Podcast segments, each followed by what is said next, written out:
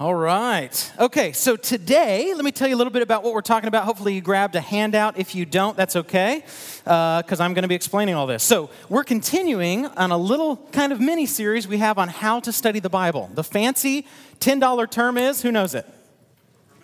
Hermeneutics. The Greek word hermeneuo means to interpret. And so uh, this is how to interpret the Bible. Now, just to encourage you, in some of our other studies, so when we get into the fall and some other things, we're going to be spending more time in the scriptures themselves. We're going to be talking about uh, the doctrine of God and the Trinity and how God can be sovereign, yet us still have free will, and all these kind of controversial topics. The reason that we're doing hermeneutics, though, first, is we're wanting to build a foundation. If you can learn to correctly interpret the Bible, you will be able to better feed yourself for the rest of your life, all right? Because there's one Bible and like a thousand interpretations of every text in the Bible. And so what we're learning is we're learning how to get a correct interpretation of the Bible and then be able to prove that you got a correct interpretation of the Bible. There's nothing more frustrating than sitting down with somebody and you both disagree on the meaning of a biblical text and you ask that person, you say, Why do you think the text means that? And they say, Well, the Spirit said that it means that. And I said, Well, the Spirit told me it means the exact opposite. So now what do we do? How do we find a correct answer? And so there is a way and there are methods that we can use to figure out what the Bible means. And so that is why we are studying uh, how to study the Bible, all right? So last week, we talked about the storyline of Scripture. Jeff got up here and he basically gave this overarching narrative, this narratival arc, if you will, of the storyline of Scripture. And the reason that that's super important is because if you don't understand that the Bible's not just a collection of a bunch of random kids' stories, but rather it's one big overarching story. If you don't understand that big story, you will always misinterpret the Bible. You'll always misinterpret it. So I remember being a little kid sitting down and just deciding, you know what, I'm going to try to read my Bible. And so I just started in Genesis and I start reading. And by the time I get into like Leviticus and Deuteronomy, I'm stressed out. I'm thinking, look at all the rules I'm breaking all the time because I didn't understand that I live in a different era of redemptive history than that because I hadn't been taught that overarching scheme. So last week we said the first thing you need to know to correctly interpret the Bible is the overarching storyline of Scripture, which is the kingdom of God. And then today we're going to get into everybody's favorite topic, something called presuppositions that you may have never heard about. So this is a super, super, super important thing to know when you interpret the Bible, okay? I have a tendency to think that this is the issue of why people misinterpret the Bible. This is the issue of why people fight online.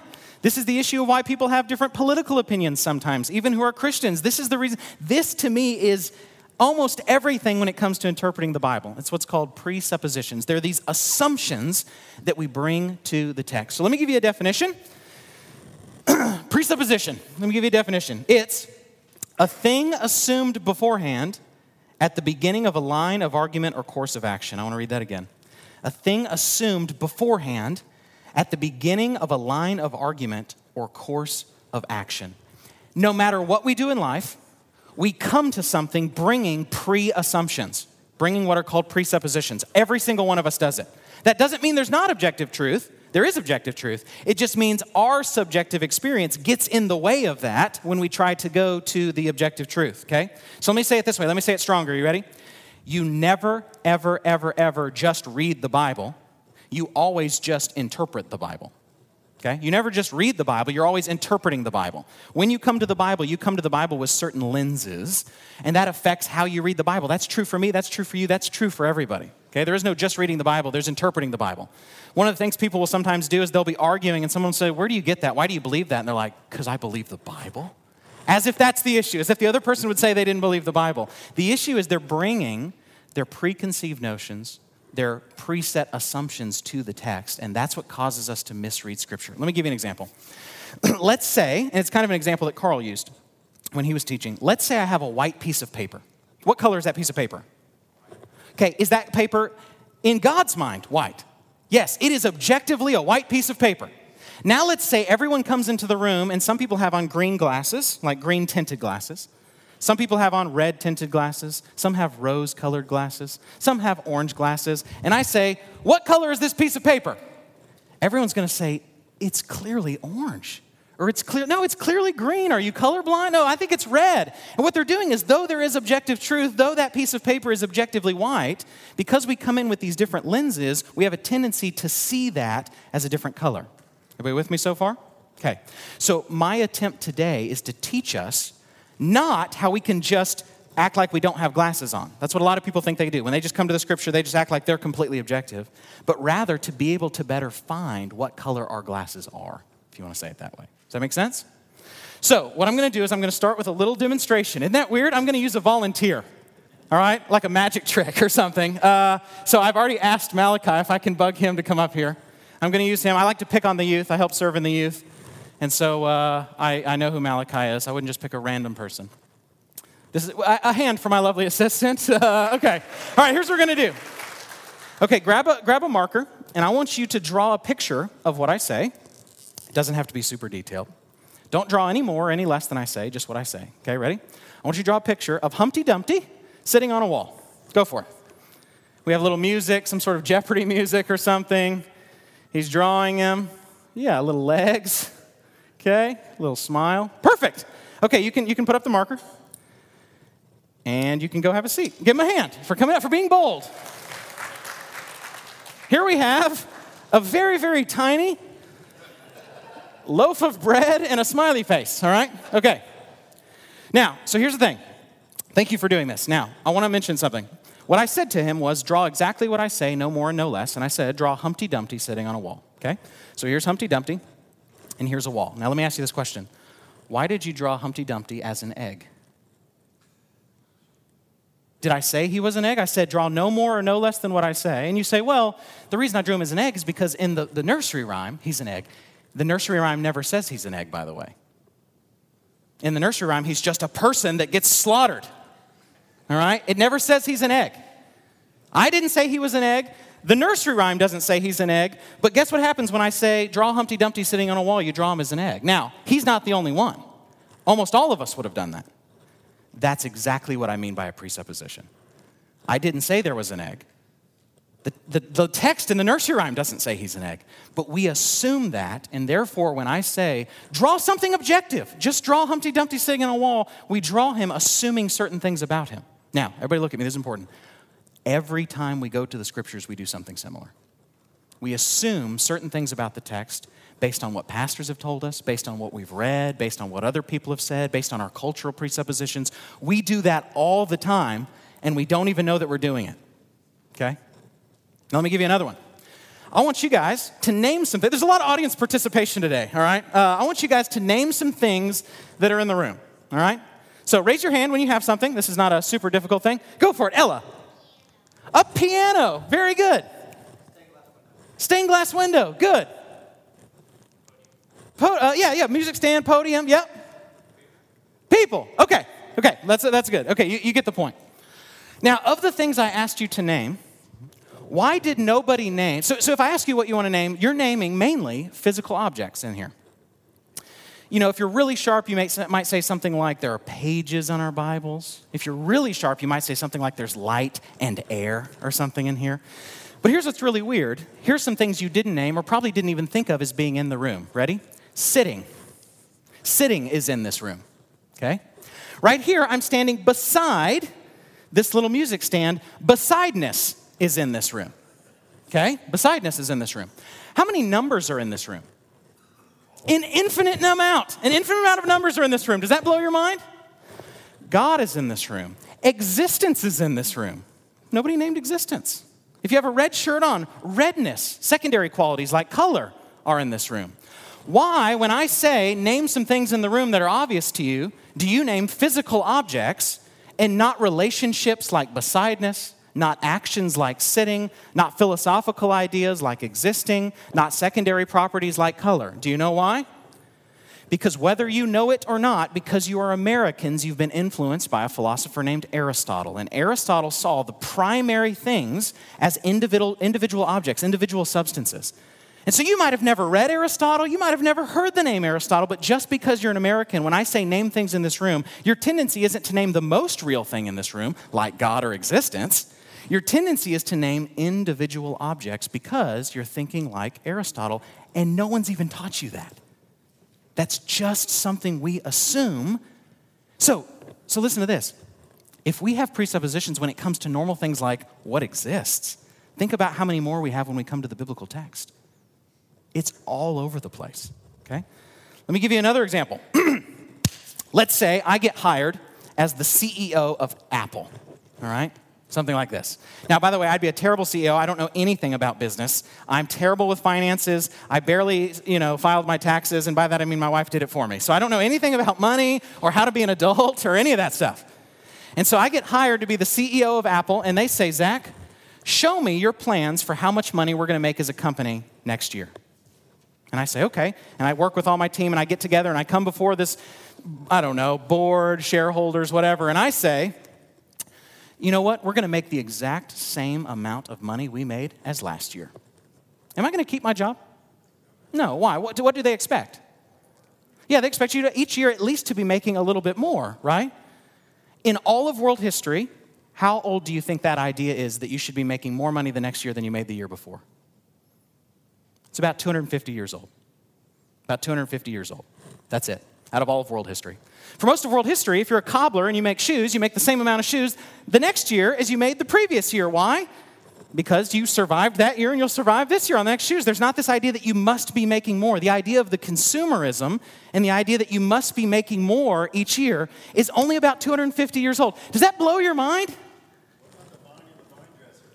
right? Yeah, yeah. Yeah, so we're not saying that God doesn't expect more fruit and faithfulness. We're talking about this idea that you have failed if in the next year you've not made more money. So that's, yeah. but what you see here is with us as Americans, we assume certain things even about business that most people have not assumed. In the Middle Ages, you don't have this idea that we must make more and more and more and more and more. You have this idea that I'll make as much as the land produces, and hopefully my feudal lord doesn't get mad at me for being his serf. So we bring these assumptions here. By the way, can churches do that? Can churches base whether or not they're successful on whether or not they're growing in numbers and money and these kind of things instead of whether or not they're being faithful? Absolutely. Absolutely. Okay? That's a modern example. Let me give you another one. Anybody ever read the passage in the New Testament where it says there'll be two people in a field? One will be taken and the other will be left. Two people laying in bed. One will be taken and the other one will be left. Now, without getting into too much eschatology, when people read that, they assume that's about a pre tribulational rapture. Okay? The idea that that text is about a presuppositional rapture is only about 150 years old in church history, that's 2,000 years old. And if you look at the context, Jesus is talking about people who are going to be judged like in the days of Noah. That's the context. The context is in the same way that the floods came and washed away the evil people, so there'll be two people in a field, one will be taken and one will be left. So in that example, you want to stay. You don't want to be taken, all right? In that example, most likely, if you look at the context, it's those who are washed away in the waters of judgment. Okay, now I'm not trying to get into eschatology and build a big defense, all that. What I'm trying to say is we just bring our assumptions to that text. We bring our assumption to that text. Or here's another one How many times have you heard the phrase used in Christianity or from pastors that your body's a temple? Every time I hear that used, a lot of times there's some pastor who weighs like 600 pounds and he gets up and he says, You shouldn't have a cigarette because your body's a temple. And I think, Your body is a temple, but you don't seem to think so, right? The text that says your body is a temple occurs in 1 Corinthians. You know what it's talking about in 1 Corinthians? It's where Christians are going to prostitutes. And what Paul says is you can't do that because you belong to Christ. Your body is a temple. So when the Bible talks about your body being a temple, it's not talking about things like physical health or whether or not you can have a tattoo or some of these other things. It's talking about sinning. Don't sin, don't do depraved acts because your body is a temple. That's the point. So what we've done, yes, here, let me just be really clear. Take care of your body. Yes and amen. All right? Take care of your body. I'm not promoting one view or not promoting another view. I eat at McDonald's. I love Doritos. That's all fine because my body being a temple means that I walk in holiness. That's the idea, is that we walk in holiness. But think how many times we just assume if somebody's doing something unhealthy, we're like, oh, well, the Bible says your body's a temple. We use that verse and we take it out of context. My body that's a temple just ran into this music stand. Uh, we take it out of context and then we misinterpret it. Is everybody with me? By the way, I am making fun of no one. I'm not meaning to get it, make anyone offended. I'm just trying to let us see how deep our presuppositions run. How deep our presuppositions run. Okay? Now, let me ask you this. What are some presuppositions you think that we might have just even as Americans in a 21st century American culture? Anybody have any ideas? You can raise your hand and shout it out if you have any. Ooh. We determine our own fate. That's one. Yeah, the master of your destiny. Pull yourself up by your own bootstraps. I saw a guy on TV who had a, a statue in his backyard of a man carving himself out of stone, and the idea was a self made man, right? Despite the fact that God continually gives us existence through Christ all the time. What else? I heard something else. Did you say something, Edwin? Did you have one? No?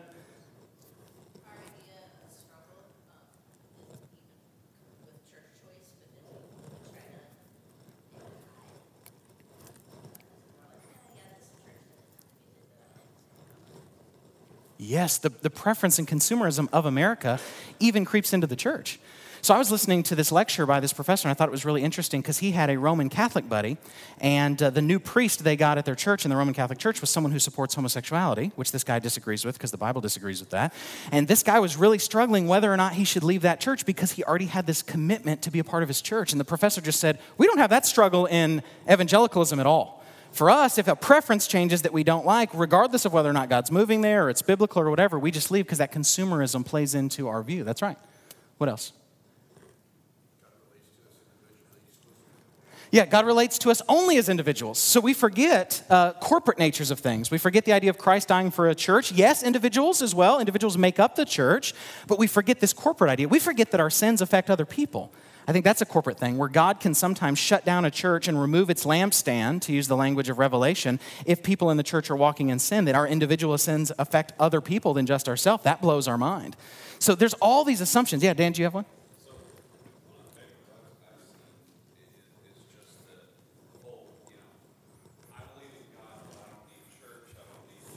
Right. Yeah. Yeah. Yeah, I'll just have a personal relationship with Jesus and I will uh, worship him just by walking in the woods and looking at flowers and these kind of things. And yes, you can do that. But if you want to be obedient to Jesus, he says to do things corporately, like take communion and submit to elders and don't give up meeting together and all these other things, serving one another, loving one another, all these kind of things. All right, here's another one. Um, we as Americans, so here's something that's interesting. Uh, any baseball fans in here? There's a few. Good. Okay. So here's what was so great when the Cubs won the World Series last year. All right, that was amazing. They came back three games down to win. They hadn't won in so many years. We as Americans typically, unless you're like someone who just really loves Cleveland, like LeBron James or something, we typically as Americans, we're super excited. You know why? Because we love an underdog. We love an underdog. I hate the New York Yankees. All right, you can't buy baseball. And so I don't like that, they're just this mighty, massive empire. So whoever's playing the Yankees, I cheer against. Or I cheer against the Yankees uh, no matter who's playing them. We as Americans like the underdog. Here's the thing if you go to Russia, it's not the same way. They're like, why would you cheer for the underdog? They always lose. Cheer for the guy that wins. That's just a cultural thing we have. We just assume that that's how everybody thinks, and that's not how everybody thinks. It's not how everybody thinks. So let me give you a quote here by a uh, uh, theologian over at uh, Gordon Conwell Seminary. His name's Richard Lints. He says this I wrote it on your notes. The goal of the Christian theologian is to hear with as few distortions as possible. In the language of modern theology, this is achieved by making as clear a distinction as possible between the horizons of the biblical text and the experience of the interpreter. The better we understand who we are as interpreters, the better we will be able to understand the speech of God in its original context. The better we understand the speech of God in its original context, the better we will be able to understand our own distorting influences, okay? I want you to see a few things, and I want to talk about some beginning assumptions that when we come to the text, we need to think about and we need to question and we need to ask ourselves so that we can avoid some of these things, okay? First thing I want to say is this the number one way to misinterpret a biblical text is to assume that you already know what it means. The number one way to misinterpret a biblical text is to assume that you already know what it means. Like in the example I gave of your body being a temple, like in the example I gave of two being in the field, one being taken, if you come to the text saying, oh, yeah, I already know what this means, that is the number one way you can misinterpret it. I don't ever repreach a sermon I've already preached unless I redo the research again, because I don't want to assume that I just got it right the first time. I will go back, look at new research, new commentaries, because new biblical research is being done all the time, and I will redo that whole sermon, even though it takes a lot more time than just copying it and using it again, because I don't want to assume that I got it right the first time. I hope that I did, but I might have gotten it wrong. There's a sense when you come to the text and you say, I think I already know what this means, but I'm going to pretend for a second that I don't know what it means. That's humility. That's humility. That realizes that God's word is way above all of us. Not that we can't understand it, but that it is majestic, it is holy, it is the very word of God. Okay? Second thing I want to say is it is impossible not to have presuppositions. So if you're hearing me say, why do we assume that Humpty Dumpty is an egg? Why do we assume that the most real things are physical objects? Why do we assume that your body is a temple means certain things? Why do we assume all these things? And if you think that the answer is, get rid of your assumptions, that's not the correct answer. This is really important. You can't get rid of your assumptions. You can't get rid of all your presuppositions. Everybody, no matter how holy, how righteous, how Christian or non Christian, you cannot come to the text as a tabula rasa, as a blank slate, and just try to see what it says. You can't. Here's what you then have to do you have to be aware of your presuppositions. You can't get rid of them.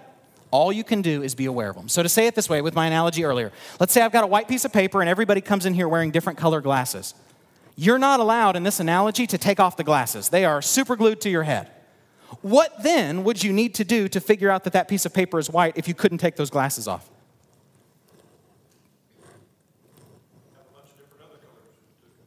Yes, you could have a bunch of different other colors to compare it. That's very good. That's, that's something that we'll see when we look at different interpretations of Scripture.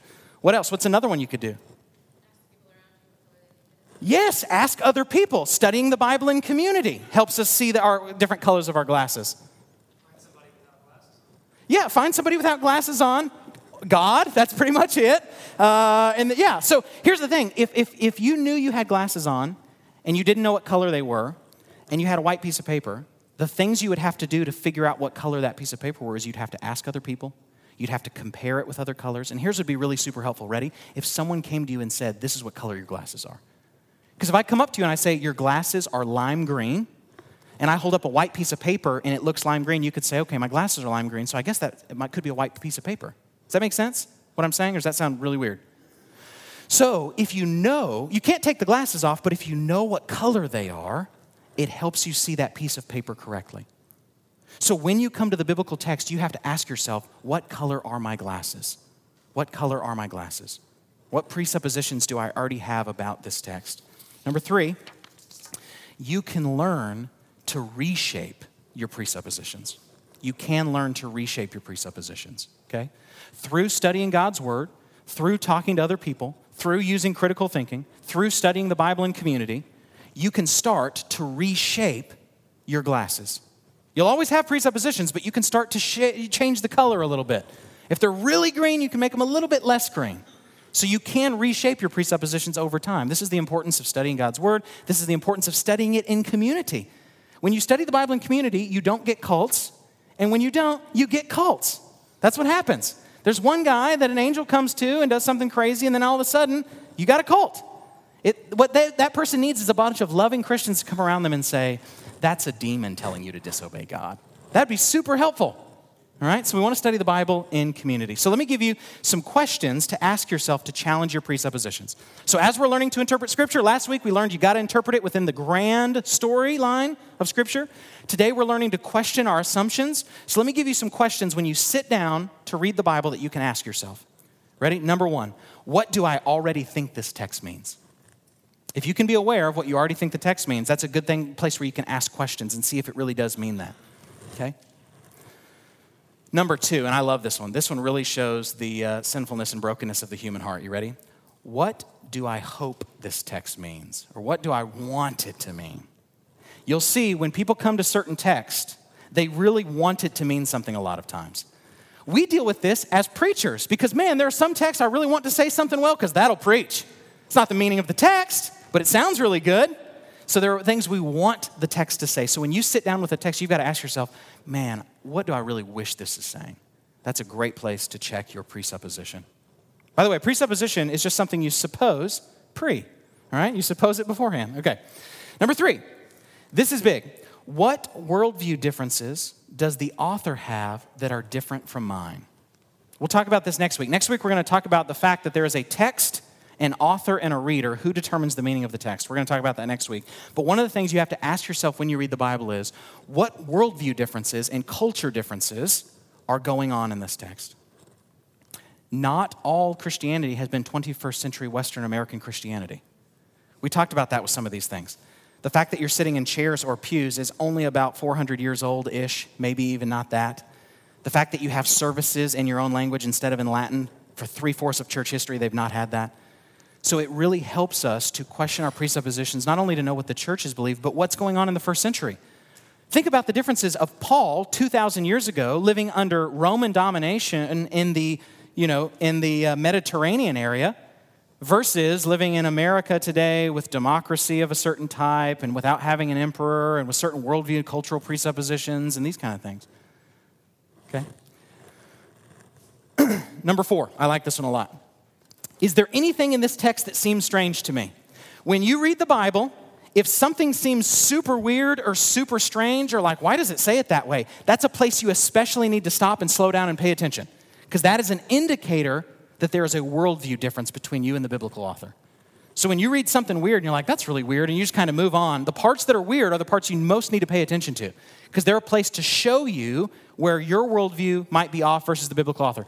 By the way, when I say your worldview, I also mean mine. Okay, I don't want this to sound like preaching at you. All of us do this, all right? All of us do this. So if I'm reading, so I'll, give you an example. I was reading in the, uh, the book of Revelation, which has no S at the end of it. And uh, as I was reading Revelation, it said, The angel, the one that has authority over fire, does this. And I thought, Oh, of course, the one that has authority over fire. Uh, of course, we just all know what that means. What on earth does that mean? They're assuming certain things about angels that I just have never assumed. So that's a place I need to stop and say, What's going on here? Or also in the book of Revelation, it's really funny. It's giving this description of the heavenly Jerusalem where God dwells with man. And it says that this angel is measuring it out, and it says that an angel's measurement is the same as a human's measurement. And I'm like, that's super helpful. You don't have to do any weird conversions if you're talking to angels about math or something.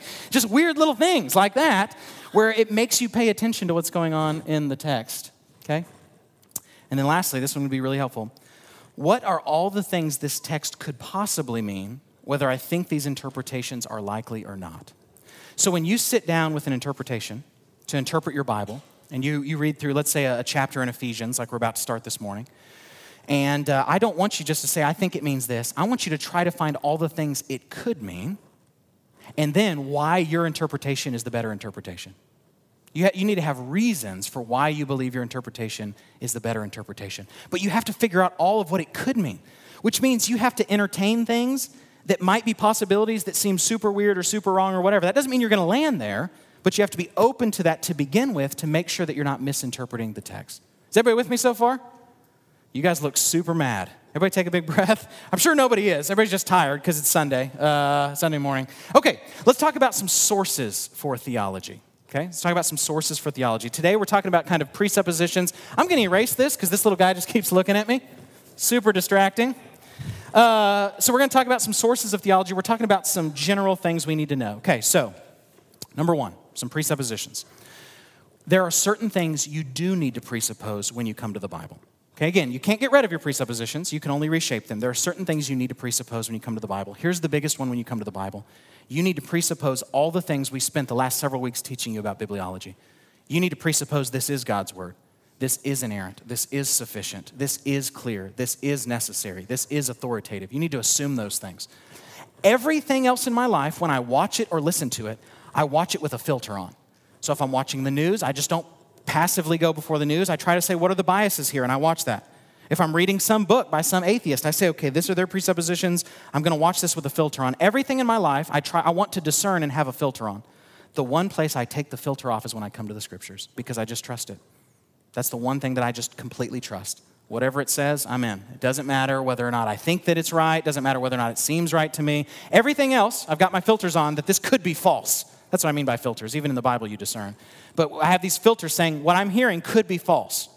When I come to the Bible, I take that off and I say, this is true. This is my starting point. This is God's word. Okay? So we want to do that. Additionally, we want to uh, understand that the Bible has to be read in light of all of the Bible. We'll talk more about this in a few weeks, but the Bible has to be read in light of all of the Bible. There are denominations and there are whole systems of theology that would tell you try to pretend that you don't know anything else about the Bible when you come to interpret part of the biblical text. What they'll say is if you assume you already know certain things about the Bible, when you come to this text, you're going to misread it. We would say we're not allowed to do that. I'm not allowed to just read one verse of Scripture and ignore everything else the Bible says to try to get a correct meaning of the Scripture. Why? Because I need the rest of the Bible to correctly interpret the Scripture. So we have to interpret that scripture in light of all of the Bible. We cannot act like we don't really know what the Bible says. We're not allowed to do that if all of that is God's word. We do presuppose and start with this assumption that the Bible is God's word. Okay? One more thing on Bible, and I want to talk a little bit about church history. Just because, so when we talked about sola scriptura, Jeff talked about this in the Reformation that the Bible alone is our final source of authority. This doesn't mean there are no other helpful documents or helpful knowledge or anything else that we need to know. There are truths like this that are not in the Bible. Ready? This is a big one. Ready? Two plus two is four. Boom. That's equally as true as Jesus is Lord, and it's not in the Bible. There are other truths outside of the Bible. When we talk about the Bible being, when we talk about believing in sola scriptura or the Bible being our final authority, what we mean is what the reformers called uh, what is it, norma normans non normata. It is the norm of norms which is not normed, meaning it is the highest standard. It is the standard that we cannot critique. Every other standard in philosophy, in logic, in culture, we can critique. But when it comes to the Bible, it stands above all of those. Okay? It stands above all of those. Okay, now let's talk about history and let's talk a little bit about culture. Church history is super important for understanding the Bible. Did you know that? I think a lot of times we have a tendency to forget that studying the Bible in culture, I'm sorry, studying the Bible in community doesn't just mean I'm studying the Bible with people around me. It means I'm studying the Bible with the larger community of Christians, meaning all Christians for the past 2,000 years. There is wisdom in saying, what have all Christians who love Christ, who have had the Spirit, believe about this text? Does that make sense? There's wisdom in that. Okay? So, church history is helpful for the following things when we study the Bible. Number one, church history reminds us that we are part of a larger family of faith. Church history reminds us we are part of a larger family of faith. Jesus says that the gates of Hades will not overcome his church. So we need to be careful that we don't think that the church just started with us, or just started at the Reformation, or just started with Baptists coming out of English separatism, or whatever it might be. There's always been believers that really love and trust Jesus. The gates of Hades have not overcome his church. Number two, church history helps us to hold correct doctrine and rightly interpret the Bible. If you hold a view that nobody has ever held in church history, it's most likely not right. Now, that doesn't mean it's not. It could be. Church history is not the Bible, it's not perfect. But if all Christians who've had the Spirit from all different continents and all different languages and these kind of things, no one's ever held that view, that's a red flag for something that you're holding might not be correct. Might not be correct. Okay? Next one. This one's a little controversial, but I love it. Church history helps us to guard against reading our culture onto the biblical text. Church history helps us uh, from reading our culture onto the biblical text. Let me give you some examples. Anybody in here grow up with churches that did altar calls? You go, go ahead and raise your hand. Don't be ashamed. A lot of Baptists in here. That's okay, all right? How long in 2,000 years of church history, for how many years do you think they've done altar calls? About 200. Out of 2,000 years of church history, for only about 200, they've done altar calls. You would have what was called an anxious bench, and you would come forward if you were feeling convicted or nervous, or maybe they just emotionally hyped you up, and you would sit there up front, and then someone would pray with you or whatever it would be. That's only about 200 years old. Even in the New Testament, where you have a call to repentance, it's more of a baptismal call, like in the book of Acts, than it is a, uh, an altar call, like we think of. Come forward, the buses will wait, you know, play just as I am one more time, these kind of things. Now, I'm not against those. Think about how many people God has saved through those. Praise God for that. So I'm not against it. I just want us to be aware of something that we assume should happen in a lot of churches is new, relatively speaking, when it comes to church history. Okay? Out of 2,000 years of church history, how long do you think preachers have preached against alcohol? So when I grew up, I heard that alcohol's bad, it's demon juice, and these kind of things. Out of 2,000 years of church history, how long do you think pastors have been preaching against alcohol? 90, and only in America. Post prohibition America is where we live. That's why you hear pastors do that. There are some little places in church history where they do, but on the whole, almost no Christians have ever held that drinking is sinful. They've held that getting drunk is sinful, but in church history, almost no Christians have ever held that drinking in and of itself is sinful. It happens in America. The reason we've heard that is because we're Americans and we live after the era of prohibition. You go over to England today and hang out with a pastor, they will take you to a pub and have beer and talk theology. That's what they will do. Okay? John Calvin's salary was paid in wine. A thousand liters of wine a year. That was his salary in addition to his parsonage. Okay? Anybody ever heard of Welch's grape juice? That's named after a Methodist minister named Thomas Welch, who lived during the era of Prohibition and he thought drinking was bad. And so he made something called grape juice and made it really popular. There was some grape juice before Thomas Welch, but the reason he's the big name is because he lived during this era of Prohibition and he thought drinking was sinful. And so you got Welch's grape juice. Okay, again, now let me be really clear. Everybody, look at me. This is not me making a case for or against alcohol. That's not my point. This is me making a case for challenging our presuppositions. Challenging our presuppositions. Throughout all of Christian history, how old do you think the idea of a pre tribulational rapture and dispensationalism is? 150 years old. 150 years old. Nobody before 150 years ago basically holds to the idea of a pre tribulational rapture where Christ actually comes back for two second comings, one invisibly for believers and then again later on. Okay? What about this one? Here's something that's really debated in our culture.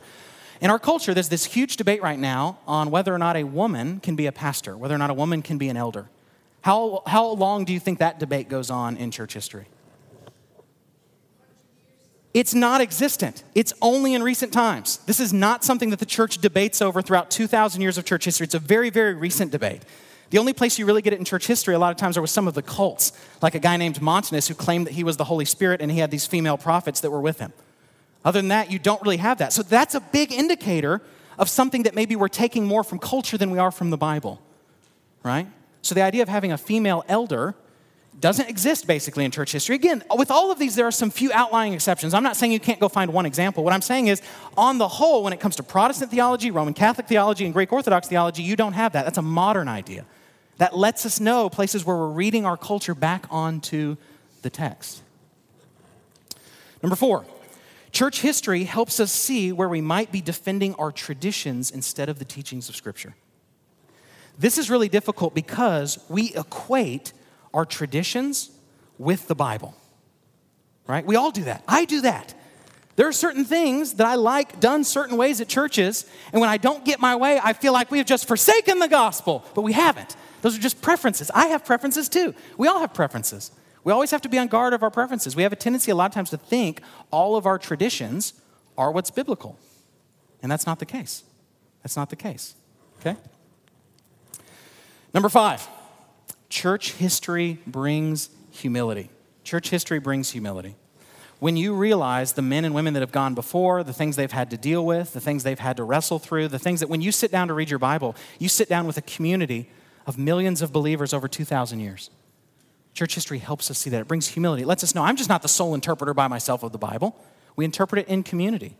The Protestant reformers were very clear on this that even though they believed in sola scriptura, they did not think you could just interpret it without any other Christians.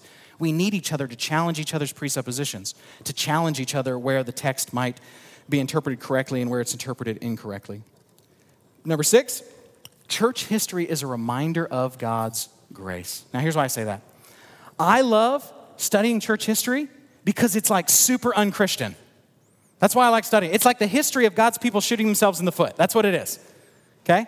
If you want a really good one volume church history, there's one called Church History in Plain Language. If you, if you like this kind of stuff, if you're like, man, get out of history, get back to the Bible, I get that. I get that too, all right? It's called Church History in Plain Language by Bruce Shelley. The reason it's helpful is because it's only one volume instead of having to have this massive multi volume set, and it's written like a story. So it's not just a bunch of boring dates and people, it's written almost like a novel. And so I highly recommend if you're just going to read one book on church history that you read church history in plain language. But it's so helpful because you're going to see and you're like, people believe that? People did this? You got burned at the stake for this? That's crazy.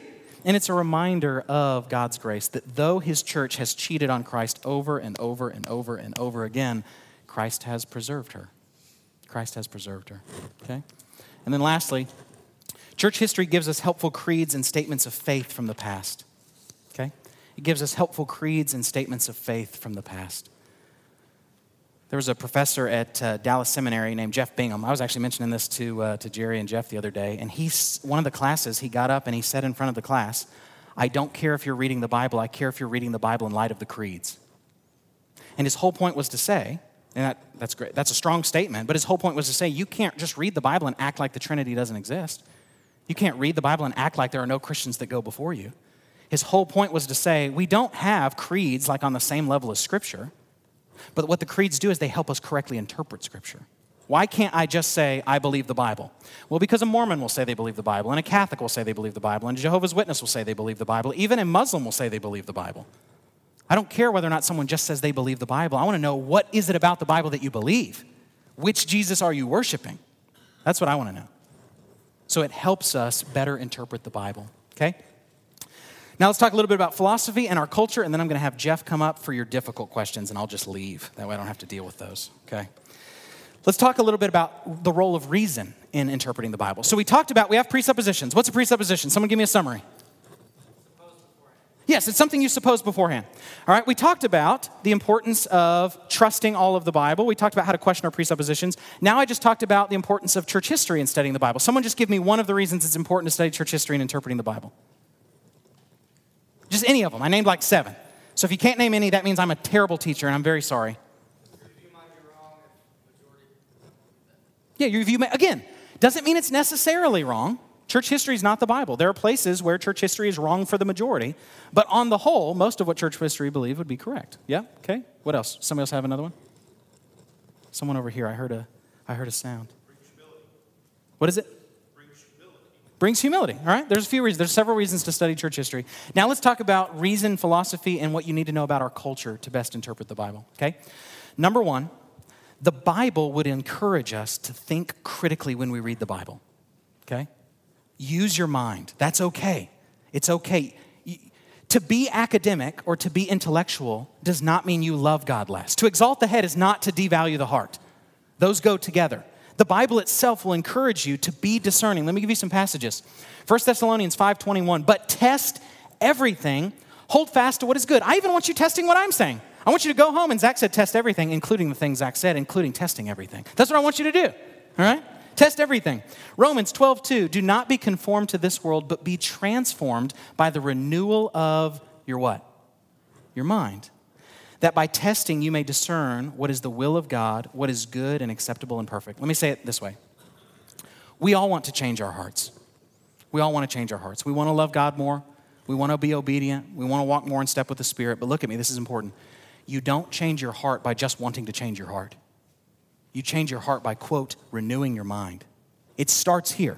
Here's the, here's the, here's the, the way it flows head, heart, hands, habitat. Okay? You learn correct truth about God from His Word. You implant that into your heart where you love it, you believe it, it causes rejoicing and worship. That affects your actions, which then affects the community around you. Does that make sense? What we do is we do all three of those except the first one. We say, okay, I want to change culture. How am I going to change culture? I'll launch a Facebook war. No, that's not how you do it. I'll get involved in political activism. That's not how you do it. Or I want to change my actions. I keep walking in this sin, so you know what I'll do? I'll just try to do this, so I change my action. I want to change my heart. I don't like that there's sin in my heart. I don't like the fact that I don't love God like I should. I want to change my heart. All of that starts with this. If you have a wrong view of God, a wrong view of His Word, you can't change those other things. Head, heart, hands, habitat. That's the way it has to flow. That's the way it has to flow. We renew our mind if we want to love God more. Now, that doesn't just mean if you learn a bunch of facts, you'll love God more. They go together. But it does mean that it's hard to love God more without those correct facts. Okay? 2 Corinthians 10:5. We destroy arguments and every lofty opinion raised against the knowledge of God and take every thought captive to obey Christ. Okay? reason and logic and philosophy are not bad things. We just have to use them in light of the Bible. We just have to use them in light of the Bible, okay? Everyone in here is a theologian. Do you guys agree with that? So sometimes I'll say, well, a theologian, and someone will say, I'm not a theologian. Everyone's a theologian. A theologian is someone who has thoughts about God. What happens when you die? What's right and wrong? These kind of things. Everyone's a theologian. Let me say something else that's also true. Everybody in here is a philosopher.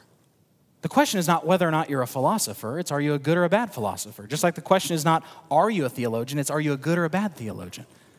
Everyone has thoughts about reality, that's philosophy. Everyone has thoughts about knowledge, that's philosophy. Everyone has thoughts about politics, that's philosophy. Everyone has thoughts about ethics, what makes something right or wrong, that's philosophy. So, philosophy is in reason and logic help us be consistent with what we think the Bible means. Okay? Zach, why can't I just read the Bible? You can read the Bible, but when you read the Bible, you bring presuppositions, and philosophy helps us question those presuppositions. Okay? I'll give you an example. I, I give this when I'm, when I'm trying to teach people about ethics. I'll give them this example. Who in here thinks that you things are right or wrong just because they're in the Bible? And that's true. That's my view, by the way. Things are right or wrong because they're in the Bible. So we raise our hand. We all agree with that. I then say, okay, what do we do with things that aren't mentioned in the Bible directly? So, for example, we all agree that life is important and should be protected, even in the womb. But then when you say something about, what about in vitro fertilization? Now you have to say, well, man, the Bible doesn't have in vitro fertilization. So, how do I take the truths that are in the Bible and apply them to today? Is that right or wrong? And you have to wrestle through that. Now, I'm not going to give you my answer for in vitro fertilization or something today. I want you to realize, though, that what we're doing what's a good way to say this? Okay, I've said everything I've just said just to say this. So everybody pay attention to this and you can forget everything else. Ready? Our job as theologians is to do this. It's to say, what does the Bible say in its original context? Now, how does that apply today in a different context? That's, that's our sole job. What does it say originally? 2,000 years ago to a Jewish audience or whatever. Now, how do we apply the same thing today?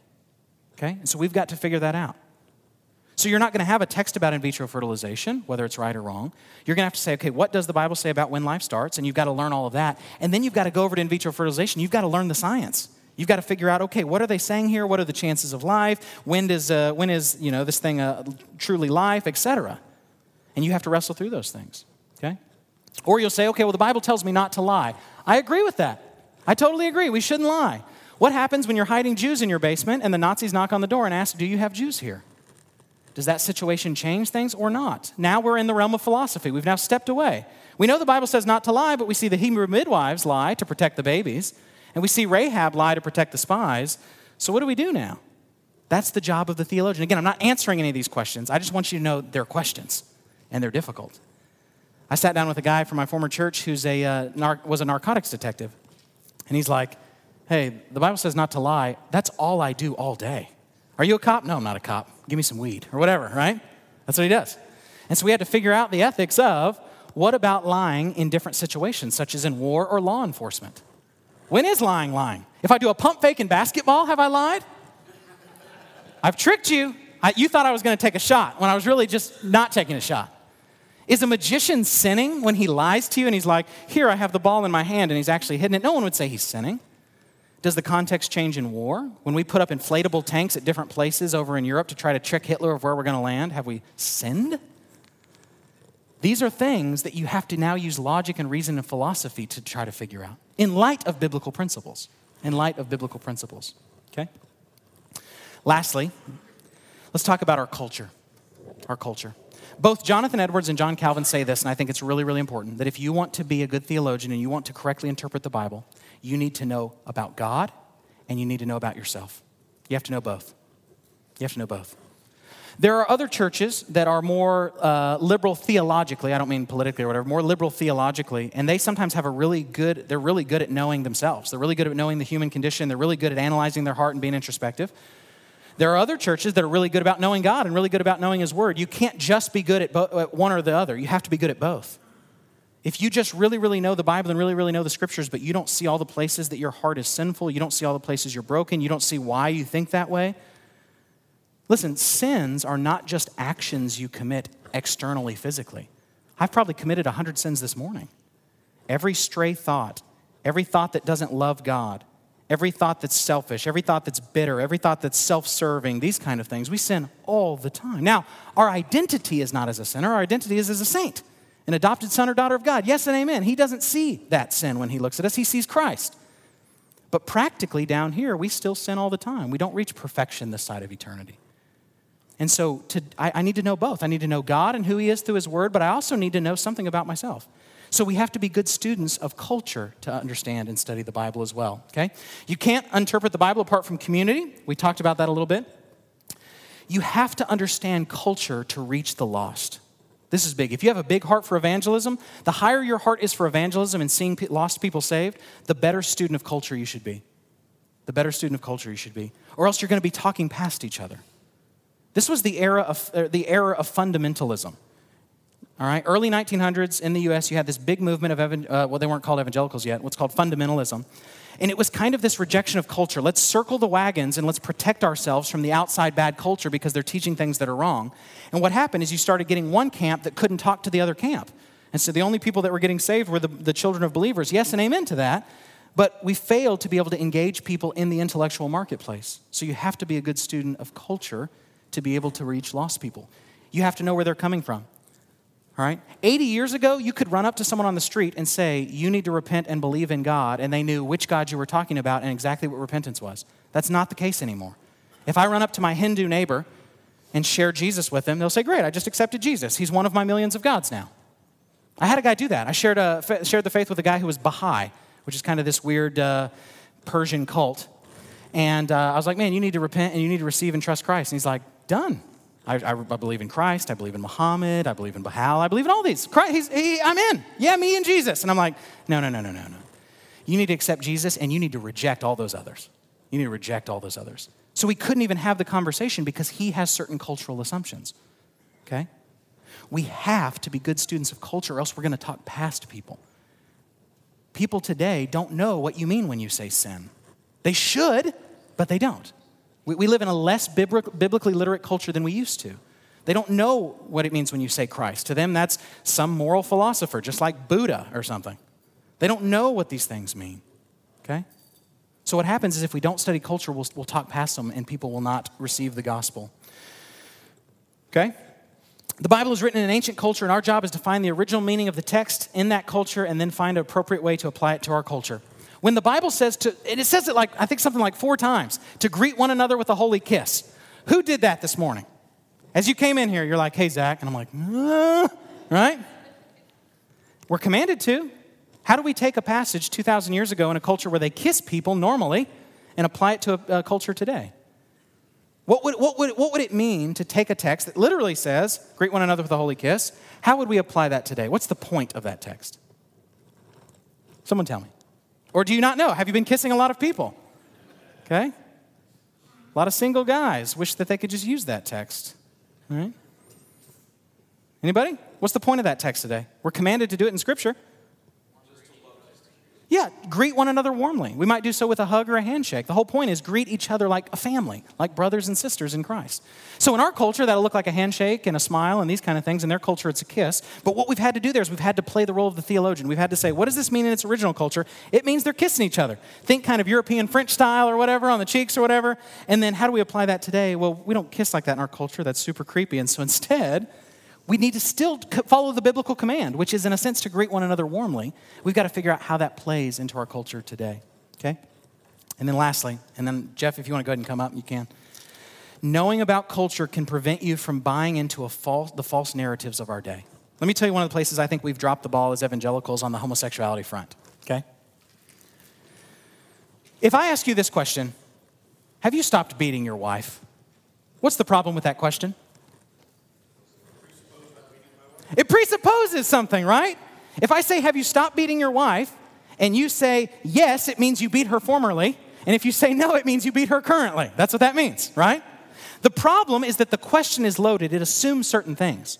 You have to realize culture is asking questions that assume certain things all the time.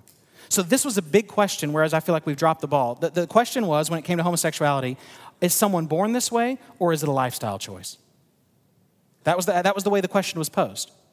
Now, if we answer either of those questions, we have bought into a system and we have bought into a presupposition of the culture, which is if you're born that way, therefore it's not sinful.